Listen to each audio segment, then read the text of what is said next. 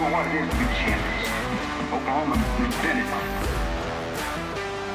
Excellence has been established by Coach Wilkinson, Coach Switzer, and Coach Stoops. It's my responsibility to pin that standard and to build upon that standard. Welcome to the Oklahoma Drill Podcast with your hosts, Jesse Crittenden and Brian Clinton.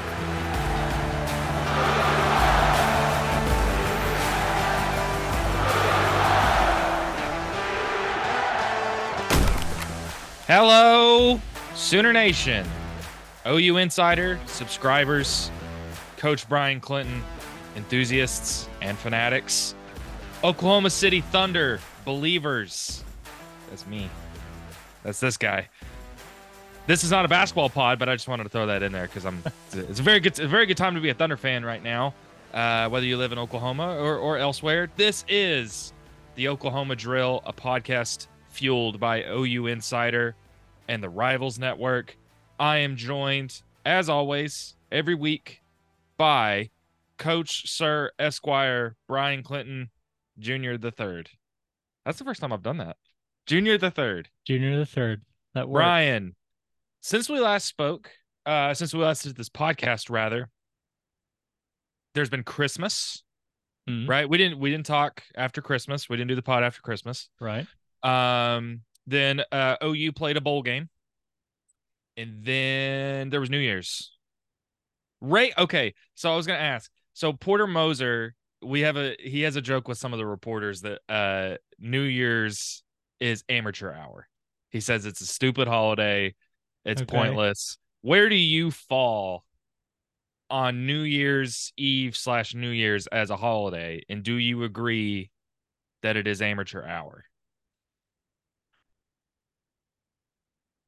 I didn't tell you. I didn't tell you I was going to throw this at you. No, you're uh you didn't, which is that's how you're gonna get a candid answer from me. Um I I think I don't know. I I think it's uh I think it's a fine holiday. It's not, you know, I, I wouldn't put it obviously ahead of Thanksgiving, Christmas.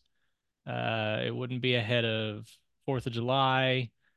Uh, I, I would put it kind of in the same category, maybe a step above like St. Patrick's Day. Like it, it just feels like another reason for people to be, you know, be be stupid, or another reason for people to to get a public intox or something. Like it's I don't know. Like it just I don't know. It seems it is like the starting over of a new year. I I understand that part of it, but the the whole hoopla of of the ball dropping and uh, you know i mean whatever uh, football it's a it's a good time for football like I, I mean there's good football games on that's about the extent of it though Well, I know I agree. I would say a couple things. One, it's I know it's the way it works, but I've always thought that New Year's after Christmas is like it's it's two quote unquote major holidays within Yes. a week span. I've always thought that was weird. Um, and two, I know that I'm getting older every year because every year it gets a little bit harder to make it to midnight on New Year's. Oh, That's I- how I know I'm getting older. i was in bed at 10 o'clock i'm not even gonna lie i was in bed at 10 o'clock Nothing. Well, I- and for what you're a family man, you have a little bit more of an excuse yeah than I do. that's fair that's fair but I, you know, once you've seen a ball, once you've seen it drop, you've I, I- Yeah. I don't know. I've seen. I know what a year looks like. I know what a new year looks like. Although I will say that this new year is particularly exciting for me because the Dallas Cowboys are going to win the Super Bowl. oh that's Um, right i remember you telling me that Yeah. Well, I've been trying to tell everybody. Um, so this so 2024 is particularly exciting because in in a month and a half, I'll get to celebrate the Cowboys and our our uh our king Mike McCarthy lead, leading us to the promised land. there you go there you go But more importantly, Brian, since we last spoke, OU did play in the Alamo Bowl. Uh, they lost 38 24 to Arizona in a game that pretty wild. And I think there's a lot to take from it and not a lot to take from it. It's it's a weird uh conundrum. Mhm. Uh, but it represented the end of Oklahoma's season. And it's funny, I was going back through, I'm going to write a story later this week revisiting some of my preseason predictions. I forgot that I sort of hedged my bets a little bit because the first prediction I made, I said 10 and 3. I said firm 10 and 3.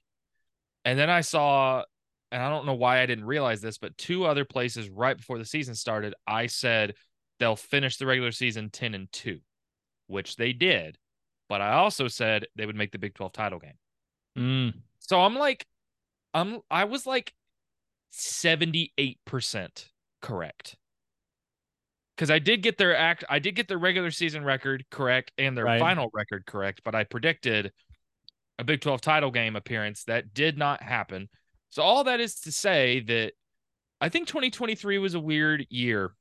It's an interesting year, not weird maybe, but an interesting year to to analyze in the in the in the throes of OU football. And you and I, we've talked about it. Our our colleagues Parker and Brand or Parker and Brandon have talked about how we feel about the 2023 season. But I think one thing is like, wh- how should fans look at 2023?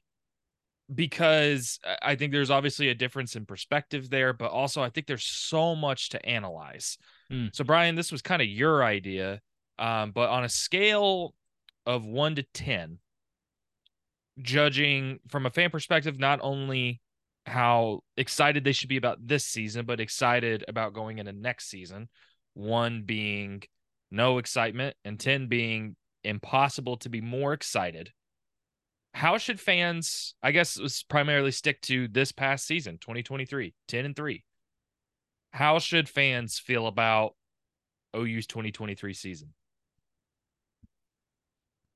I'm gonna go seven and a half, seven point five. Um, uh, so the first thing that needs to be addressed is you were coming off a six and seven year, which does not need to be thrown away. I mean, you you have to remember where this team was and how it got to where it is now. Um, I think the argument could be made, and it's it's very important to say that the standard at Oklahoma, which is kind of what Brent Venables uh, that's a that's a something he's he's preached on since since he got here. Um, that that's something that that Oklahoma I, I think they they lived up to this year. I think they got back to the standard at Oklahoma, win ten games. Um, you know they've done that as as many times as anybody in the country, and I, I think that that getting back to that uh that standard of of play and, and finishing you know, as a fringe top 10 team, I think that you're getting back closer into the echelon of, of college football that, that Oklahoma fans have grown so used to. Um, however, I think that the same issues that, that cost Oklahoma in 2022 persisted at times. Uh, you know, inopportune penalties were still an issue. I mean, it was, totally evident, not just in the bowl game, but in their other losses and, and some of their wins. Uh, anytime that they would get going offensively or or find some momentum defensively, they would shoot themselves in the foot with this with with a penalty or or or a, a turnover at the wrong time. Um, you know, there were some personnel issues in in 2023 that you know we go back to mid season and it was it was rough. Like it was it was it was really hard to decide what in the heck was going on. Um, you know, when it comes to when it came to some of those personnel decisions. So I think that I think you can you can kind of take take this season as a step in the right direction. Um, no, there's not a ton to be excited about. I mean, outside of that win over Texas, uh, which was huge. Um, I think that there's a lot of uh, there was a lot left to be desired uh, for this team. So I'm gonna go seven and a half. I, I think it's it's a step in the right direction. Certainly some things that could be cleaned up, but uh, overall a, a good season. I would agree. I was going to say a seven um, because I think from a fan perspective, it's, I- know certainly for me, it was hard to really gauge uh, going into the season what reasonable expectations were. Hmm. And and it's hard because I did I mean I predicted 10 and 2 in the regular season and to me I thought a Texas loss and something else unexpected.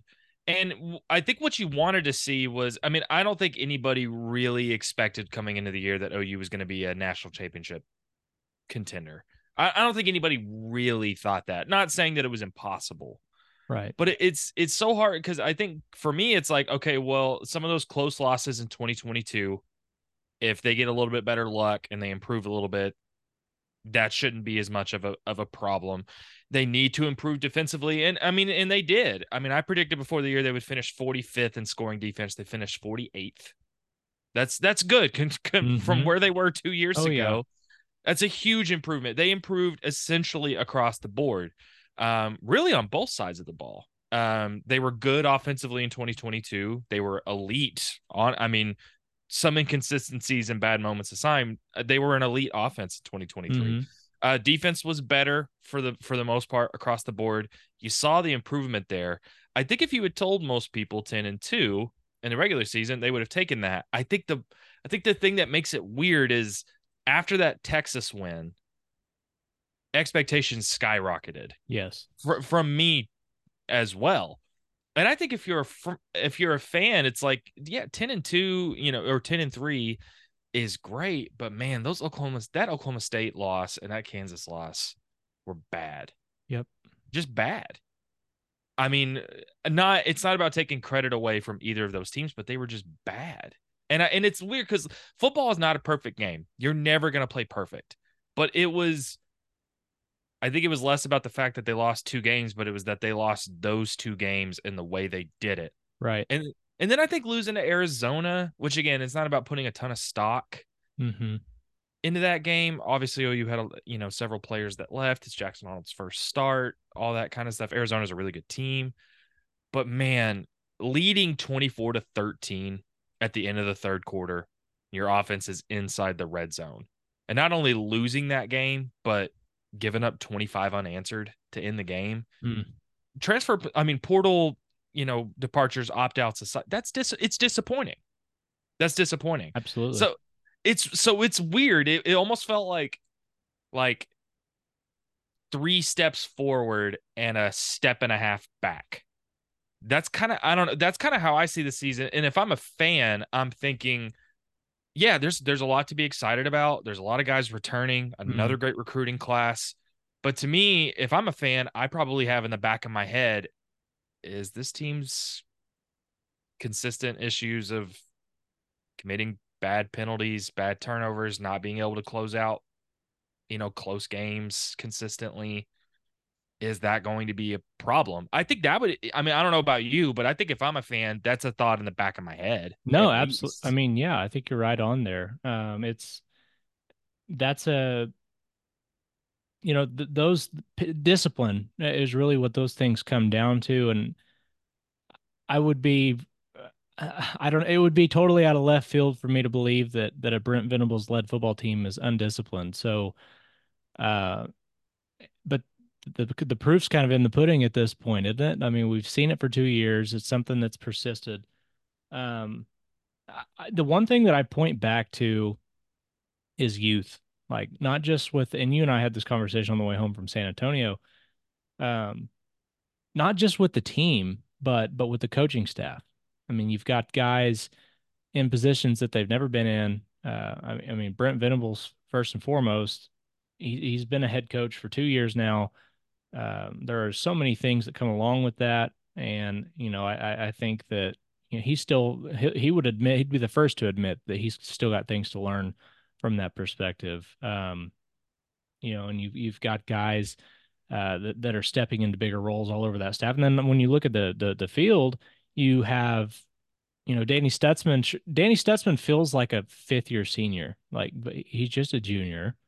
Uh, you've got Jaren Kanak, who was in a huge role. I mean that that's a guy that was a sophomore. I mean there's there's just there's there's guys all over both sides of the field that that are having to step into these bigger roles that it's huge. And I guess the one positive that I would really take from everything is uh, as far as the defense goes, with the improvements that we saw across the board, I mean, you know, they still, despite that six turnover game, um, you know, this this was still one of the best defenses in the country when it comes to forcing turnovers. Um, you know, they were one of the best defenses in the country on third down.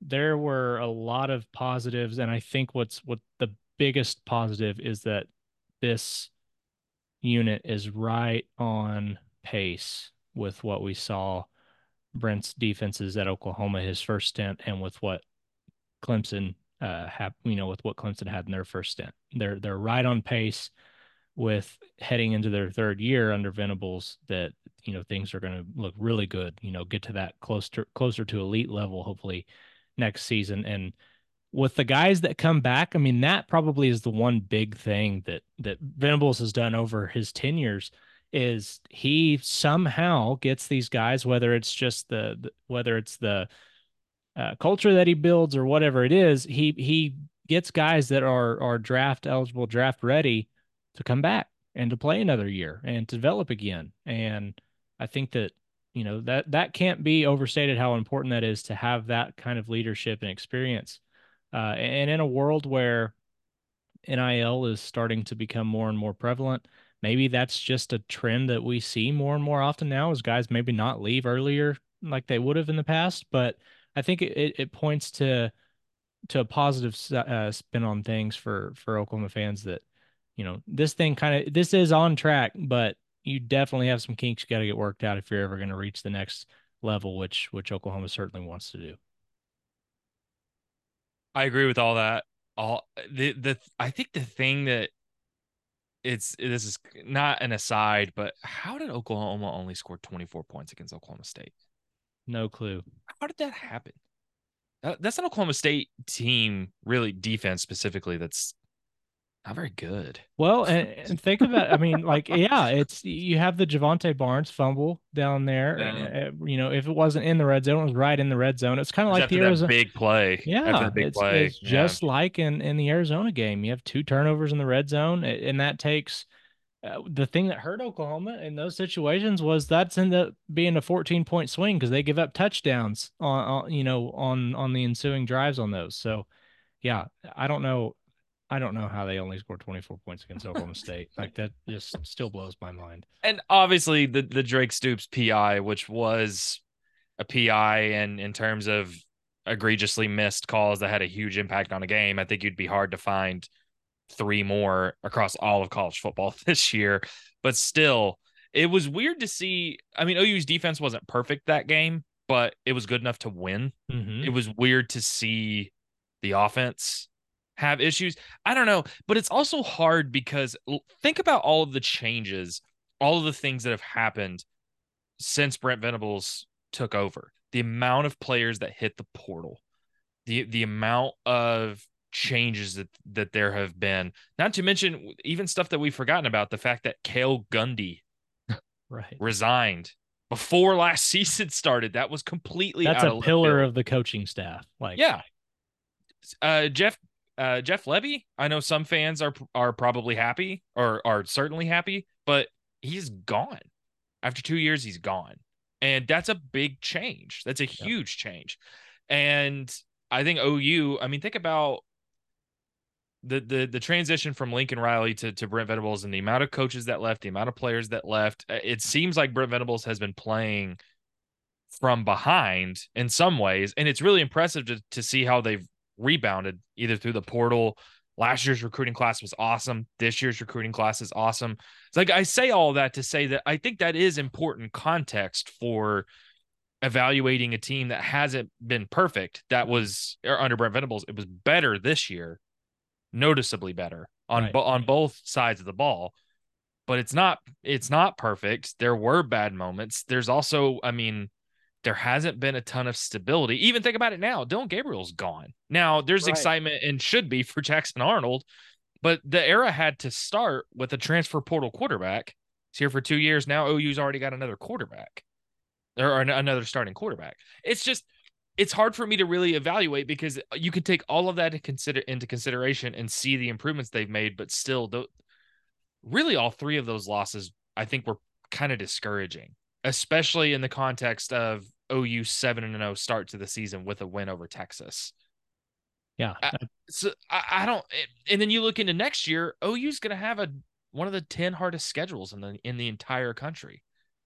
It I don't know. I, it's so it's so weird. I'm not trying to make it no, a bigger deal, more no, complicated than it is. No, you're you're not. I I think that's it's a perfectly valid point that it's extremely difficult to I mean, under what uh, what what's the context whenever you're what what's good or bad for what we've seen Brent Venables do? It's it's been a it's it's so hard to compare it to anything else out there. I mean, sure, programs are, are replacing coaches and players all the time. That's the that's the world we live in. But at a place like Oklahoma, I mean, you're you're talking about one of the in the college football playoff era. This is one of the four most successful programs that there have been, and over time, I mean, one of the two or three most successful programs in the country. And so this is, uh, you know, you you haven't seen you haven't seen Ohio State, you haven't seen Alabama, Clemson, you haven't seen them really uh, to take these these same sorts of, of pitfalls, but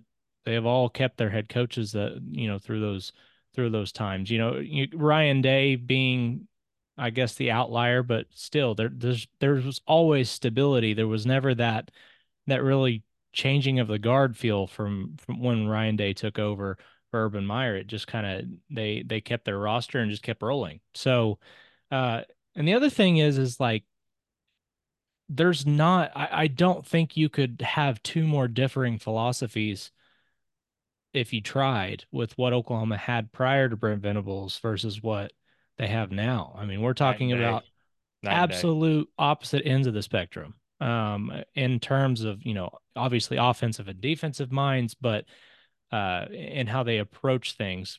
Brent Venables is de- so detail oriented. It, it's, it's so meticulous about things whereas it almost felt as if Riley was more almost so much of a player's coach sometimes that it was a that it was a, one of his shortcomings. So um I, I don't know. There's so much to go off of. I think I think year three, everybody talks about year three being the year when you really start to judge a coach. Um I, I think that's valid here. It's just you're going into the SEC. Yeah, there's so the, many, yeah, like part. there's so many changes, so many things happening um, yeah, it's a really interesting conversation. Uh, and to this point, I, I think Venables has proven. I, I, I look at his record. I see 10, 16 and ten. Still, what he in what he inherited, and how much changes happened. I think the roster's headed in the right place. Um, and again, if we're looking at eleven and two, if they beat Arizona and uh, you know, they're eleven and two, that that one game difference you probably feel a lot differently about probably things. That's so. true. It's true, and I, I, agree. Like, and God, we didn't even mention the biggest change. OU has gone through all this change the last two years, and like you said, it's not only just uh, personnel, staff, culture. It's everything. It's also the way they approach game days is different. The way they craft game plans is different. Yep. What they do during a game is different uh, it's uh, how they coach, the way they run practices. It's all different. I can guarantee everybody out there, if you would be hard pressed to find a bigger coaching change than to go from Lincoln Riley to Brent Venables. Yeah, it, you just sure. would be. Um, but I will say, like, it's almost to me, it's. I think there's a lot of positives, but I think if I'm a fan, it, it's you've still got to like. It's almost. I think you're gonna have a better idea of how to judge this season after next season. Yes. In a in a weird way. Cause like to me, like you can you can say all that and say all the changes, but this isn't the NBA or the NFL where you where there's I mean there's rebuilding and there's tanking and there's purposes behind that. Still at the end of the day, even with how much college football has changed, mm-hmm. it's about wins and losses. It, it's just about wins and losses. Right. There's not there's not a ton of patience particularly for a program like Oklahoma. And so again, I think this is hard because oh, you took some noticeable gains, but you can't have self-inflicted issues like they did this year that cost them three games. You can't have that next year. No. And not with a schedule that's as hard as OU's is going to be with as much unfamiliarity as OU is going to have. So like I think all that is to say, if I'm a fan, I think there's things to feel good about. I'm excited about the progress the defense showed.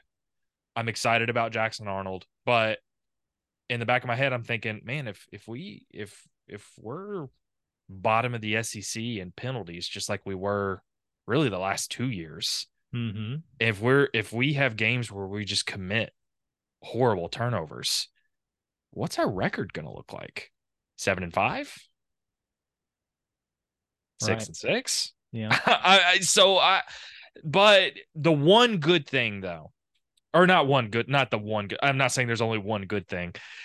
A good thing is OU had a little bit more consistency this year than they did last year. Yep. They're going to have even more consistency heading into next season. And we've learned how much more consistent that's going to be with Woodi Washington announcing that he's going to return. He announced uh, last night, Tuesday night. And we had known, I think there was I think there was buzz that he was leaning towards leaving after the regular season ended, but I think over the last couple of weeks heading into the bowl game, it started to seem more and more likely that he was going to return. And that's just it's just humongous. Not only because uh I mean he's a four-year starter, obviously, and he, he's a veteran guy. You need all of that that you can get heading into the SEC. But the the thing for me, and I noted it in, in my tweet yesterday, was now you've got you've got a guy at every position group on defense that is not only a veteran that has played a lot of games, but they've played two seasons under Brent Venables. Yep. That's Woodi Washington, it's Billy Bowman, it's Ethan Downs, and it's Danny Stutsman. You add that with the amount of guys that are returning from last se- or you know from this past season to next year, that's something to feel really good about. Uh, but for you, just how big? I mean, how how significant is it that you know after we got Downs saying he was going to stay, Stutsman, Bowman. Now you add Woodi Washington into that mix. How how big is that? It's major. I mean, it's. I think you, you look at what Oklahoma has returning defensively. They're one of the most experienced units in the country next year, uh, coming back. Which, if you would have told me, if you'd have told me after the Texas game that Danny Stutsman, Billy Bowman, and Woodi Washington, all three were coming back again, I, I mean, I just, I don't think I would have believed you because it, it seemed like at least two of those guys were probably pretty well gone, um, and maybe maybe a third. But you get all of them back. You add Dejon Terry coming back. You add Jacob Lacey coming back. I mean, you you've got pieces all over the defense that were you know pivotal playmakers for him this year coming back, and I think the biggest part of it is as I mentioned earlier, going into the third year of Brent Venables' system, I, I think people tend to forget just how important experience at the college level is. I mean, you have all of these practices. Something that gets lost with with fans is you have all of these practices in the spring and in the fall. You have all these practices in the summer during fall camp and all of that. But you only have 12 or 13 games to show what you, what you've got. And I, I think that people tend to forget just how big of a leap you can make in in, in an off season. I mean, there there's just it can change the entire course of your career as a football player if you have a good off season. And and the more off seasons that they can stack, you know, and and stay healthy, the better off they're going to be. And I think that that's just such a huge thing for the for that group of of returning players because you get the you get the opportunity. There there is no question. There's no question that everybody on that field in 2024 is going to know what's going on. Like the scheme is not a there's no learning, there's not like you've got guys that have been in the system, you've got guys that have have been in practice, they've been through a couple of off seasons. There is no excuse for any of that stuff anymore. And and the contributors that are going to be coming in fresh uh, you know, I, I ex- expect uh, Dejan Malone uh, to to have to be somebody that has a big role. Uh, with how uh, with how David Stone has has looked in one on ones, it sounds like he's going to be an immediate contributor. You're, you're putting guys into situations uh, wh- where they can be role players because you have the right pieces coming back. So um, I think it's huge, and, and to have Woodi Washington who you know he's not he's not a real outspoken guy. I mean, neither he or or Billy Bowman are. Um, you know, as far as raw raw, you know, they're not Danny Stutsman's when it comes to um, you know, personality, but I think he's the kind of guy that whenever he talks, the rest of those guys in the room are going to listen because he's been around, and I, I think that's really important, especially with the young talent that Oklahoma has coming up. So it's a big deal. It's it's really big for Oklahoma, and you have to feel good about where the defense is headed into next season. I saw some some responses. I think mostly from trolling Texas fans after. Uh, I'm sure you saw that too. Uh, after he after he announced he was going to return, uh, that you were like, oh my god, he you know he got cooked against Arizona. He's not very good. For one, all that stuff is dumb. I think Arizona was a tough game for him because I think Arizona was a tough opponent for OU's defense, their size and their length and Yep. and all that stuff. Not to mention, again, bowl games are a little bit hard to judge because you're missing pieces that you normally would have, and all that aside, to me, that's kind of missing the point. Um, guess who led the team in snaps this year? You want to take a guess? The defense. Sorry, you want? Oh, the defense, Yeah, okay, who led the who led the defense in snaps? I was sitting there going through offensive linemen. Um, well, it would be probably Danny Stutsman if he if he didn't miss a game and a half. I'll I'll say it was I'll say Billy Bowman. It was Woodi Washington Was by it? by a considerable amount actually. So 851 snaps. Wow. according to Pro Football Focus. Next closest is Billy Bowman at 781. So Woodi played 70 more snaps than the next closest guy. That who's- yeah. alone mm-hmm. tells you how good Woodi Washington is because guess who you didn't hear a whole lot about throughout the season?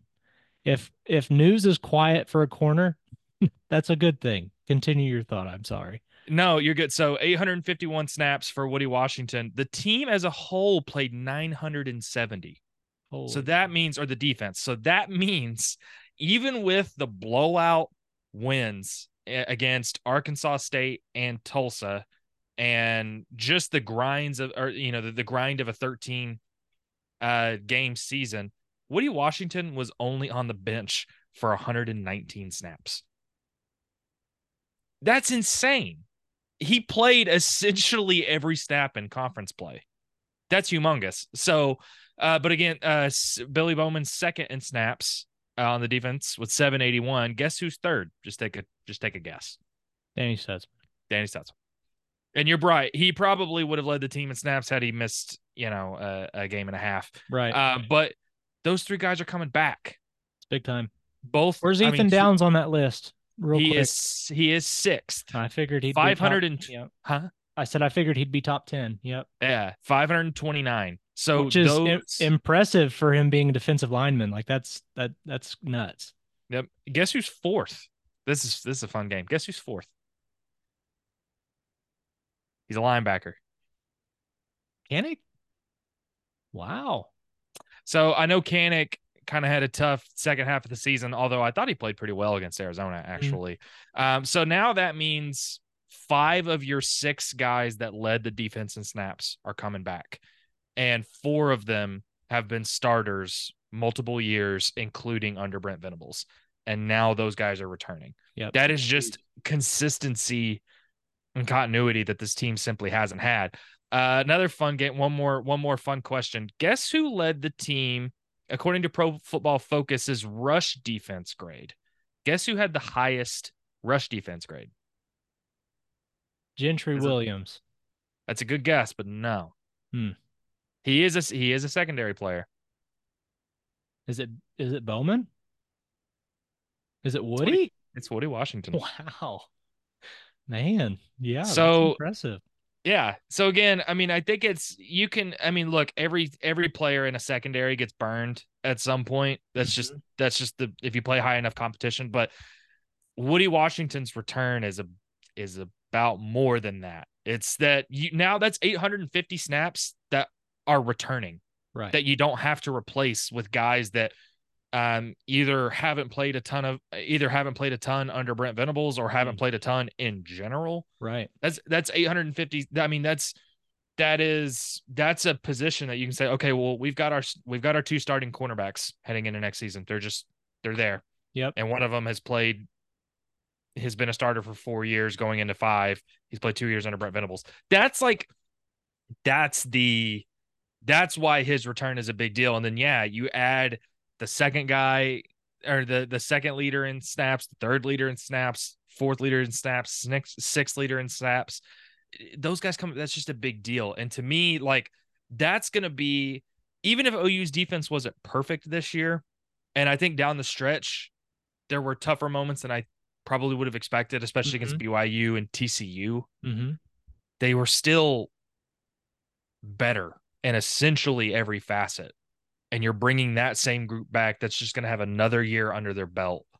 That's like to me, that's the thing you hold your hat on if you're a if you're an OU fan, is that continuity and consistency. Yes. That's right. I mean, that's and you add that to the other young guys that are returning too that should play some bigger roles. It's just it's huge. And I think that's the thing you got to be excited about.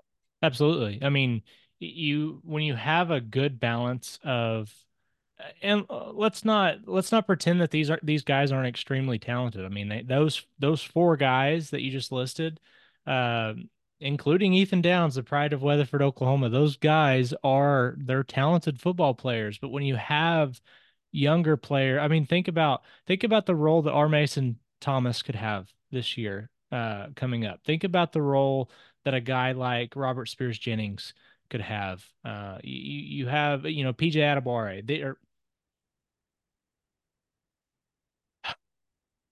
happens every time. It's never going to happen. Just give it up. It's ne- it's never Uh, going to happen. These guys, eh, they have they have role models that they've had their their first couple of years that are coming back. You get another year of experience with them and another thing to learn. There's nuances, especially on defense. There's nuances that you don't pick up uh, unless you've just seen it.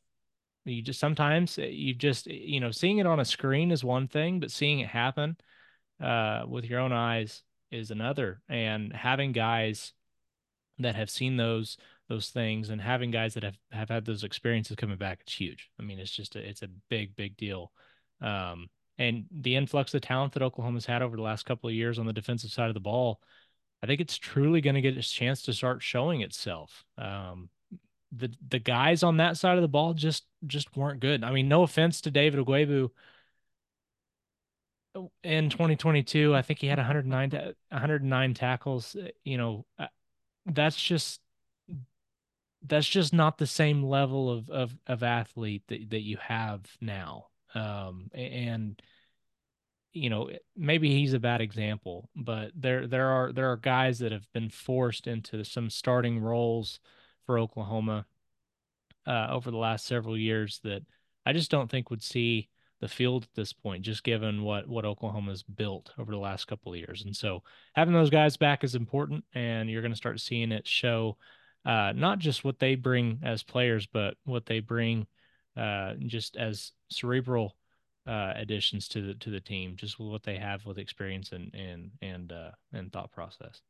No, I agree. And when you start going down the list of of returning of of starters that are returning, and obviously that's you know, again Woodi Washington and Billy Bowman and Danny Stutsman and uh, Ethan Downs, uh, Jacob Lacey is coming back. That's you know, and um, uh, Dejon Terry, and then you, I mean, then you or Gentry Williams.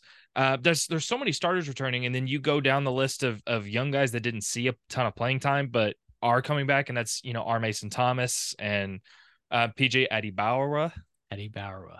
Adebawore, um, and uh, Jaka- or uh, Makari Vickers and Josiah Wagner and um, and Robert Spears Jennings, uh, Peyton Bowen. Bowen, Yeah. Jinx, uh, Peyton Bowen, uh, Dasan McCullough, uh, you know those. I mean Trace Ford, um, Kip Lewis, Kobie McKinzie it's that's just that's huge. Oh, Brent Venables has not had anything like that in terms of consistency, No. and I keep in and some of those names. I mean, our Brent Venables said straight up when I asked him about R. Mason Thomas, I think midway through the year, he said he was our best defensive end during fall camp, but he's he's been hurt, and He looked like it in the in the Alamo Bowl.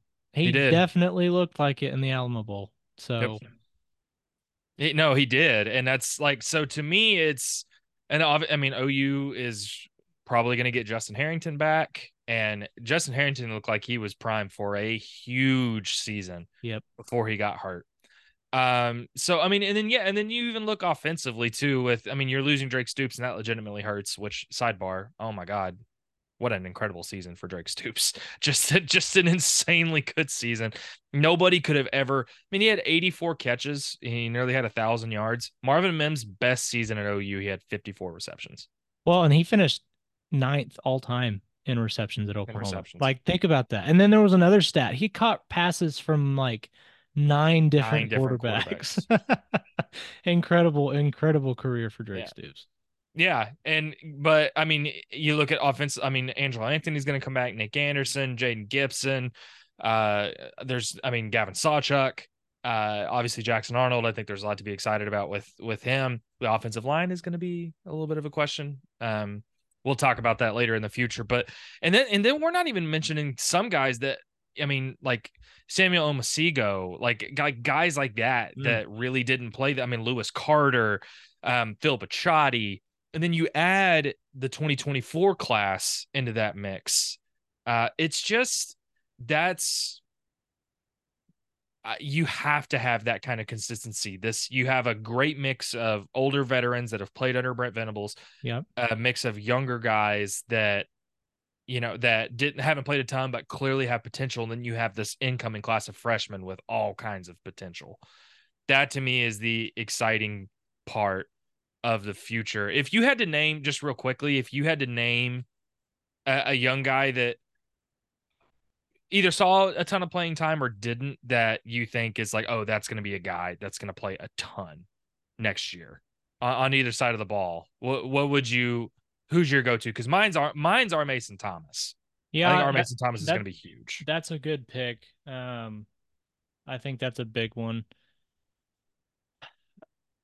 I don't know what his snaps ended up looking like, but I think Dasan McCullough could be somebody that has a much bigger role next year. I'll be curious to see with Justin Harrington, you know, probably coming back.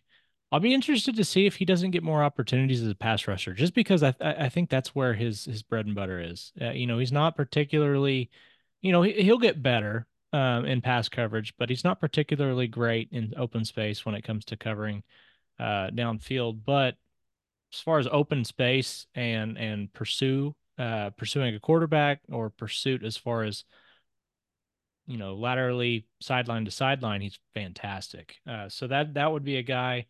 Um, offensively, it's got to be a running back. I mean, has to be. It somebody is going to have to spell Gavin Sawchuk. So maybe that's Kalib Hicks. I think it's going to be Taylor Tatum that ends up being the, the young one, the young guy that comes in. Um, you know, Jovantae Barnes had a really dis. I mean, talk. He he was in our roundtable. I mean, that's that was my answer for uh, the most disappointing. Uh, Disappointing doesn't yeah, do it yeah, I mean, it- it's not personally to him. It's yeah, just, no, not at all. I mean, he was Yeah. one A. He was supposed to be running back one A. He's supposed to have a huge year, and uh, it just I, I don't know if it was you know the the nagging foot surgery with with I don't know if it was issues with that, if he just had trouble, um, you know, understanding concept. I I don't know what it was, but he just didn't take the leap that everybody needed him to. So I think that that's another one. And then I guess my uh I guess like my my flyer to to end would be uh Jaquaize Pettaway. I, I think Pettaway is a guy that he's too athletic to keep off the field. I think once he gets things figured out, he's going to be a big part of what OU does. I think he's an easy candidate for replacing Drake Stoops Yep. in the slot. And I think it's clear they wanted that to be Gavin Freeman, but I just Especially with Deion Burks in there now, I don't- I think Gavin Freeman might. Uh, you know, I I, li- I love the kid, I, and I love stories of Oklahoma kids getting to Mhm. to come and play for the Sooners. But um, that that that room is very deep. That's a very very very good wide receiver room at this point. So Well, look, Gavin Freeman is obviously eh, still an explosive player. He plays with a lot of heart and grit. He's still really young. Um, I think there's, I think there's still a pathway for him to to be uh, a big part of the offense. Mhm. But I think there, there's certainly going to be some open tryouts for Drake Stoops slot Correct. position. Yep. Uh, heading into next season. Uh, I'll also add real quick that before the season, I predicted that Peyton Bowen would play 450 snaps. He played 363 but part of that I think was injury. I think Yes, if he had stayed mostly healthy, Yeah. I think my prediction would have been correct. And to answer your question, Dasan McCullough played 276 snaps. It's Yeah. 20th on the defense. Yep. So, So- I I do think he'll have a much bigger role. Yep. I agree. Brian, I think to to to to end things, I think we need to talk just a little bit about why we do all of this, not only just cover OU football, but college football in general, and that is who's going to win the national championship. We were treated to an incredible night of semifinal games. Oh, those both those games were better than I could have than I could have imagined they would be. Those were Uh, the, that was the best pair of semifinal games they've had. I mean, period. I I agree, and I thought like it's weird because I think going in I was like, well, is Alabama Michigan going to be like the the unofficial championship game? Is like is that going to be the unofficial? Fi-? After watching Texas Washington, I don't think that's true. Hmm. I think Washington can beat Michigan. Absolutely. I do too. I think that I think they can. And I will say publicly on the record, um, I have a Heisman vote. I did not vi- I did not vote for Michael Penix. I regret that a, l- a little bit. I regret it a little bit. I'm going to stand by my vote, but I would be lying if I said I didn't regret it at least a little bit. I voted for uh, Jayden Daniels, who I think was um, an incredible player. Obviously, just to put up incredible numbers. Mm. Um, but I do regret a little bit. I I, just I think he was this- incredible. This is a. I think this is the reason. This is like case in point why those those awards should not be voted on until after the season's over with. I agree. I I mean I think Michael Penix like maybe I'm crazy, but I think Michael Penix wins the Heisman if if if it was voted on after everything. I mean he was unstoppable. It didn't matter. I mean he was he was literally unstoppable against Texas. And and Texas's interior defensive line is as good as it gets. They they they had great pressure on him at times, but his pocket mobility, his ability to see the field and precision, accuracy, I mean, the guy the guy's incredible. He's he's absolutely incredible. So, uh as far as national championship pick, I think this is the like put two names in a hat and draw one. Like I, I think that's kind of where it's at. If I had to, if, you know, if I had to put money somewhere, if you, if you uh, forced me to to bet the mortgage on one of the two, I think I would roll with Michigan. I think Michigan's defense, I was impressed. Like their pass rush. Again, I know Bama's. I know Bama has has struggled in pass in pass protection at times, but my goodness, when they wanted to get after uh Jalen Milrow, they did. And and uh down the field, I don't think anybody's going to cover Rome Odunze uh all night, but I, I do think that the Michigan is set up to to at least limit them. Um and and that defense is legit. I mean, that's a both of those we just saw it in the Rose Bowl. That that was uh, that was two the two best defenses in the country going at it. And uh I, I think I think Michigan's going to be the one that gets it done, but uh we'll see. And then about 24 hours after after Michigan wins, Jim Harbaugh is going to be announced as the head coach of the Chargers. So Yeah. Wouldn't that be a wouldn't that be a heck of a way to go out? yeah, You win the national championship finally after years at Michigan, which obviously winning a national championship is really hard, but after years at Michigan, you finally get one. and then 24 Scoots. hours later you're just gone um i will say that i uh i earned or not earned i gained a lot of respect for washington not only michael Penix jr which i agree with you about the heisman voting. My frustration is they open up heisman voting the week before the conference title games. And they ask for your vote monday after or the monday after conference championship weekend. They've asked for like monday by five and i put my vote in at like three because like I wanted to take as much time Yeah, as I could. Um, but I agree with you. I think I think waiting. I really appreciate having a Heisman vote. Uh, the trust, please don't come after me. I really like I really like having a Heisman vote. It's just I would I would tweak that a little bit. I would also tweak rules about transfer portal windows and opt outs and all that stuff because Georgia, Florida State was a travesty. It was it was a sin upon the soul of college football. Um, but I but I I gained a lot of respect for Washington, not only just Michael Penix Jr., but their defense. I thought their defense had some really good moments too. Um, but yeah, I think Michigan's a better team, top to bottom. And if Washington's going to win, it's going to be Michael Penix hmm having an incredible game. we've all just continued to pick against Washington. They just continue to say, "Okay, all right, whatever. So, but I'm I'm gonna stick with it, like you just said. I mean, I think Michigan's just the better team, top to bottom. But Yeah. they have Washington has the advantage at the one position that is the equalizer in the mm-hmm. sport. So who knows? Also, why did Alabama run it straight up the middle in overtime? Why'd they do that? Mm. I've seen some people say that they were maybe going to try to to do that swing pass to the running. No, he wasn't. No, they was- weren't. No, it was. That was a run up the middle. Yep. wasn't a great snap, but I just gotta feel like, and a play you gotta have, gotta have it. Is that like a is that like a reverse reverse psychology play? Like it's so crazy it just might work. like they're banking on they're banking on Michigan thinking they they're not gonna run it up the middle. They Right. wouldn't do that. Even Yeah. though I think I think Michigan's defense was praying, please, Run it up the middle. please run it up the middle. Yeah. I'm begging you to run it up the middle. Um, but you know, I tweeted that uh sometimes coaches outthink themselves, and I, I, you know, of course, I would be a better coach than than Jim Harbaugh or or um or Nick Saban. That's Yeah. just a given. Duh. So it's so it's not fair, I guess.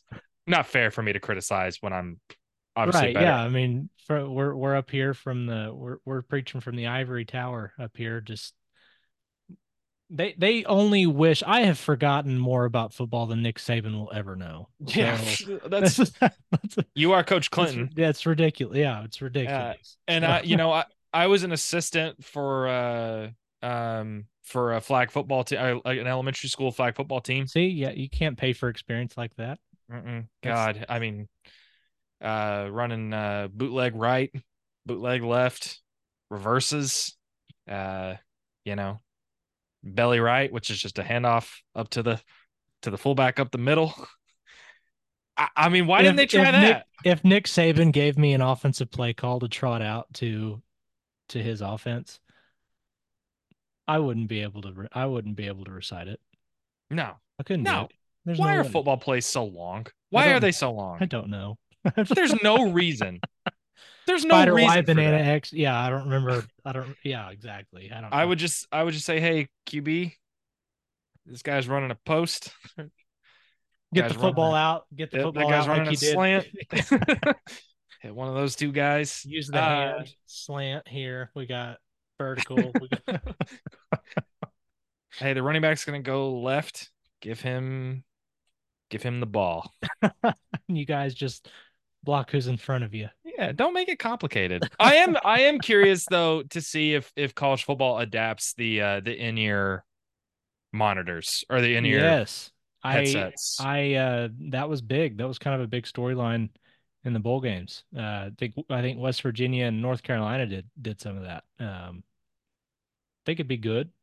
Needs to they need to they need to get it figured out on the timer though, because the quarterback they don't have a timer like they do in the NFL right now. And so like the offensive coordinator is talking to the quarterback while he's in the middle of the play, he could say the post is open, the put you know, you right they're they're gonna have to change that. But right. yeah, it'd be interesting. It's it's I think it's necessary. I mean, it's gonna hurt some coaches, but that's that's part of the game.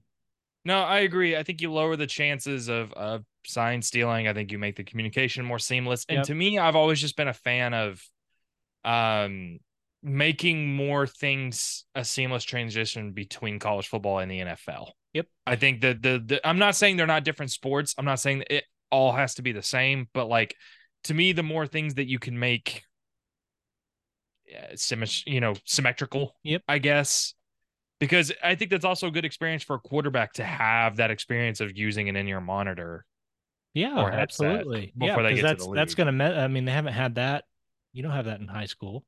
Yeah. So like, yeah, that that transition, I think that would help the player for sure. Yeah. Well, I could keep talking. I know we could both keep talking and ranting about college football, but I think uh, I'm sure people who were looking for OU talk backed out about 15 or 20 minutes ago. So we'll go ahead and we'll go ahead and hop out of here. Uh, Brian, thank you everybody for tuning in. This is another episode of the Oklahoma Drill. You can find us every Thursday here at the OU Insider YouTube channel or wherever you get your podcasts. If you're not subscribed to the OU Insider YouTube channel, you should do so. There's all kinds of content from Brian and I, from Parker, from Brandon, uh, every day essentially of the week. We've got basketball season. They're about to start conference play. Brody Lusk and I have got you covered there. Softball season's right around the corner. If you don't feel like subscribing to our OU Insider YouTube channel, you can always head over to ouinsider.com, become a VIP member, get all kinds of content uh, from every from everybody on the staff, plus some behind the scenes uh, information that you'll only get over there for just a few dollars a month. But appreciate you guys supporting. We'll see what happens in the final college football game of the season, and next week we'll be back to break it all down.